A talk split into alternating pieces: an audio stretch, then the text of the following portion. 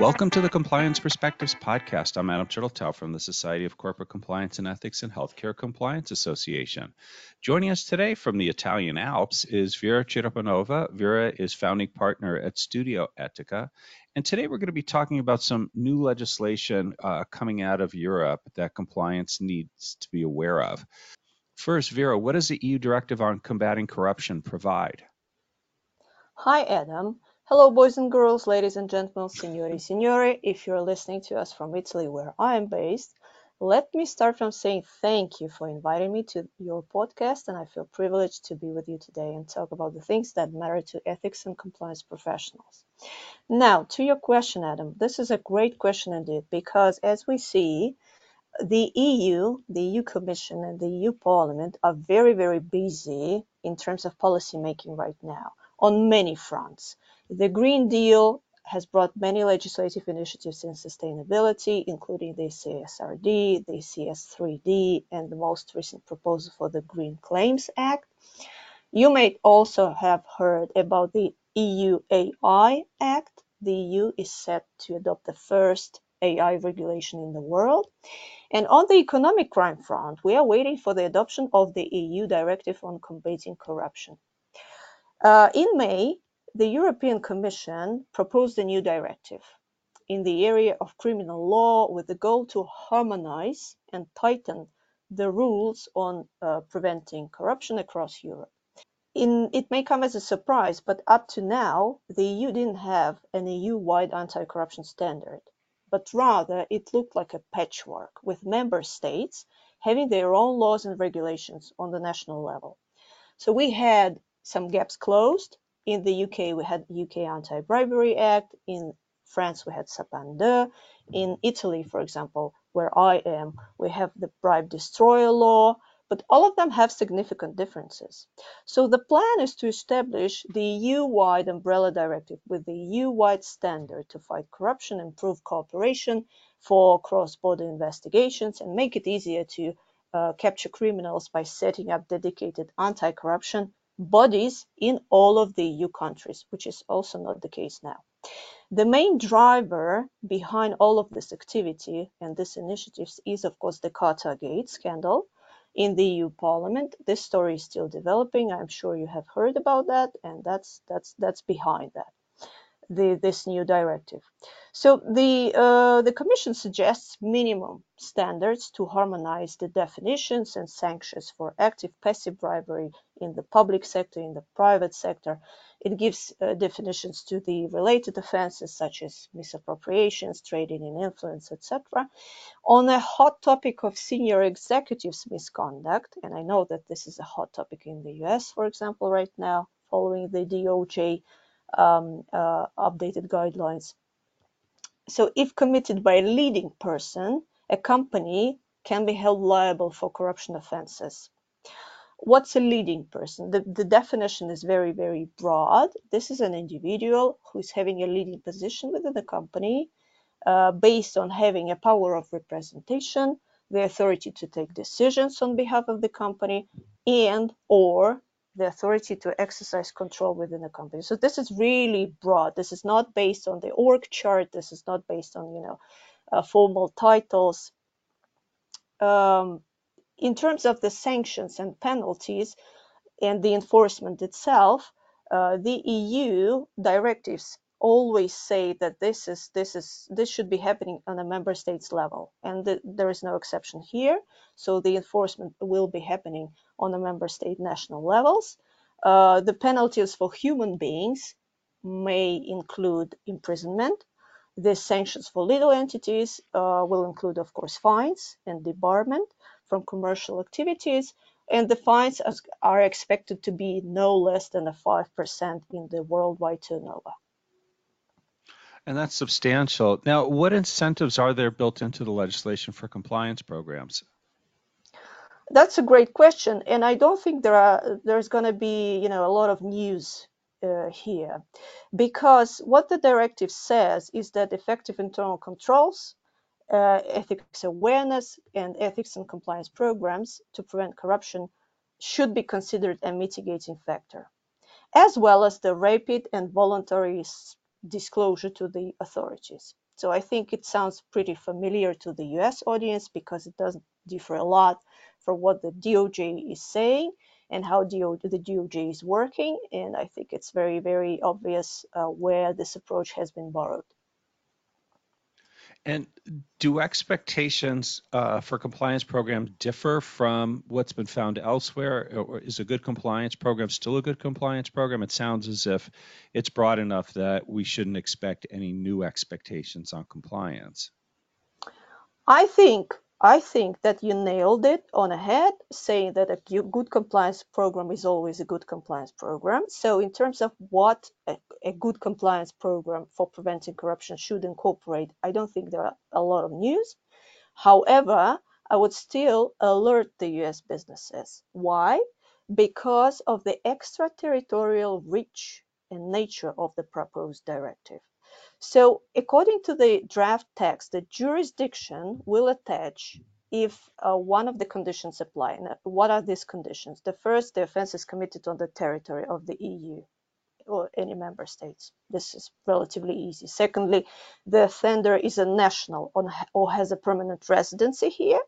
And third, and the most interesting, the offense is committed for the benefit of a company established on the territory of the member state. So all of this arguably is very, very similar in terms of the framework to the one set out by the FCPA. And I am I am very, very interested how it's going to play out because if you look at the FCPA top 10 list, you will see a lot of European companies almost exclusively you will see European companies. And I'm intrigued, and that, that's not only me, there are a lot of people and you know, a lot of discussions here right now. A lot of people are intrigued how it's going to play out in practice. Will the EU, quote unquote, uh, vindicate the, the DOJ for all these enforcement actions? Will, will the European authorities target US businesses? Because the, there was a tit for tat up to now, but the the the, the DOJ was sanctioning uh, European businesses for for corruption offenses, and uh, as a tit for tat, the EU uh, data protection authorities were sanctioning uh, big big American businesses, specifically the tech companies, for the GDPR offenses. Will this change now? That's interesting. You, we will see how it's going to work. It's definitely going to be interesting. Now, across the channel, the UK Parliament is currently considering the Economic Crime and Corporate Transparency Bill, as I understand it. What does it provide? Is it fundamentally different or very similar? That's a great question. Uh, well, according to press, according to the media, this Economic Crime and Corporate Transparency Bill could result in the biggest shakeup in the UK corporate criminal law in 100 years. At least this is what our headlines are telling us. The bill now has progressed through the House of Lords and it is in its final stages. And we're waiting for the royal assent before the end of the year. And that means that the directive, uh, or the, the bill, I'm sorry, uh, is going to come into force in 2024, early 2024 or even even maybe at the end of this year. So is it is it actually true this shakeup and you know the big headlines? I think it is because of two major points. First, the bill is going to introduce the failure to prevent fraud. This is a new offense. This offense will make an organization liable if it fails to prevent a fraud offense from being committed. Uh, where an employee or an associated person like contractor, subsidiary, or supplier commits the fraud and the fraud is benefiting, benefiting the organization. The offense will effectively mean that organizations will be liable unless they provide a, an evidence that they had reasonable procedures in place to prevent the fraud from happening. And this offense is going to have an extraterritorial uh, reach as well. In the course of the readings, uh, it was argued that, that SMEs, that it was successfully argued that SMEs should not be in the scope of the directive. So right now we're talking uh, about uh, only large organizations. What do they mean by large? Large means that the organization has more than 250 employees. It has more than 36 million British pounds of turnover or more than 18 millions uh, in assets in British pounds. That's point number one. The second revolutionary point, and I actually think it's uh, it's even more revolutionary than the, the failure to prevent fraud offense, uh, probably the most significant change, is around the corporate the attribution of corporate liability, or the so-called identification principle so that the corporation can be held liable for acts of senior manager acting within the scope of their authority. In other words, if a senior manager has committed an offense, the corporate would be liable to prosecution as well. And this would significantly enlarge the pool of people who can create criminal liability for companies. Now, the current identification principle was established in 1972. That was a long time ago. And according to that, the the the the, the uh, legal person can be held liable only if it, uh, it, only if you prove the directing mind and will of a company held by the staff.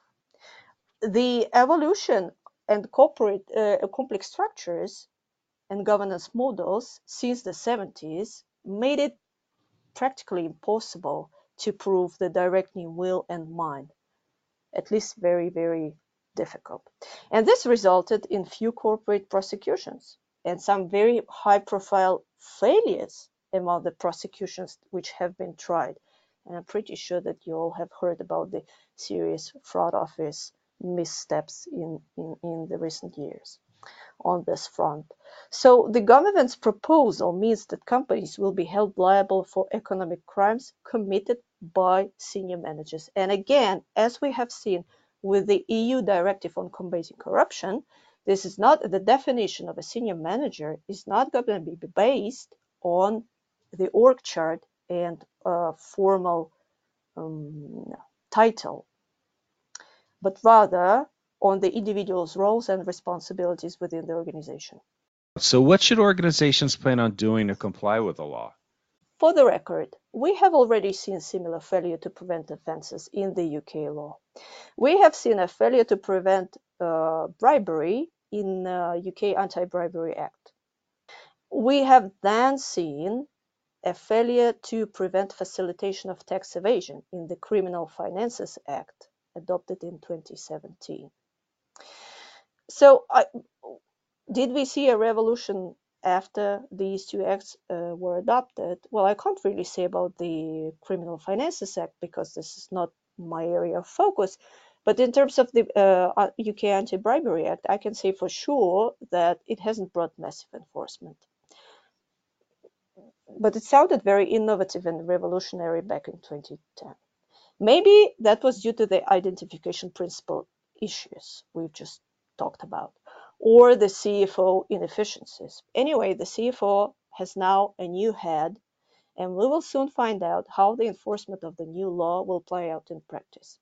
That said, that said, the proposed amendments would certainly focus the minds of boards and senior managers with responsibility for company activities. Increased training, internal supervision mechanisms are likely to be required to prevent senior management falling full of any new fraud or false accounting negligence provisions. And the compliance teams would need to closely consider who constitutes senior managers and fall within the definition in accordance with the new bill. As for the failure to prevent fraud offense, this will shift the focus from organizations as victims of fraud, the so-called inward fraud, uh, to make it easier for organizations to be prosecuted for fraud committed by employees or third parties that the organization works with or benefits from, so-called outward fraud. So there is a shift of perspective, there is a shift of focus. And large organizations falling in the scope should consider co conducting a risk assessment to identify if an existing anti-fraud compliance program or, or, framework that they have actually covers not only inward fraud but also the outward fraud. The good news, the good news is that the government will publish guidance on what's reasonable procedures to prevent fraud mean and what they should look like. Uh, and the guidance should should be published before the offense comes into effect.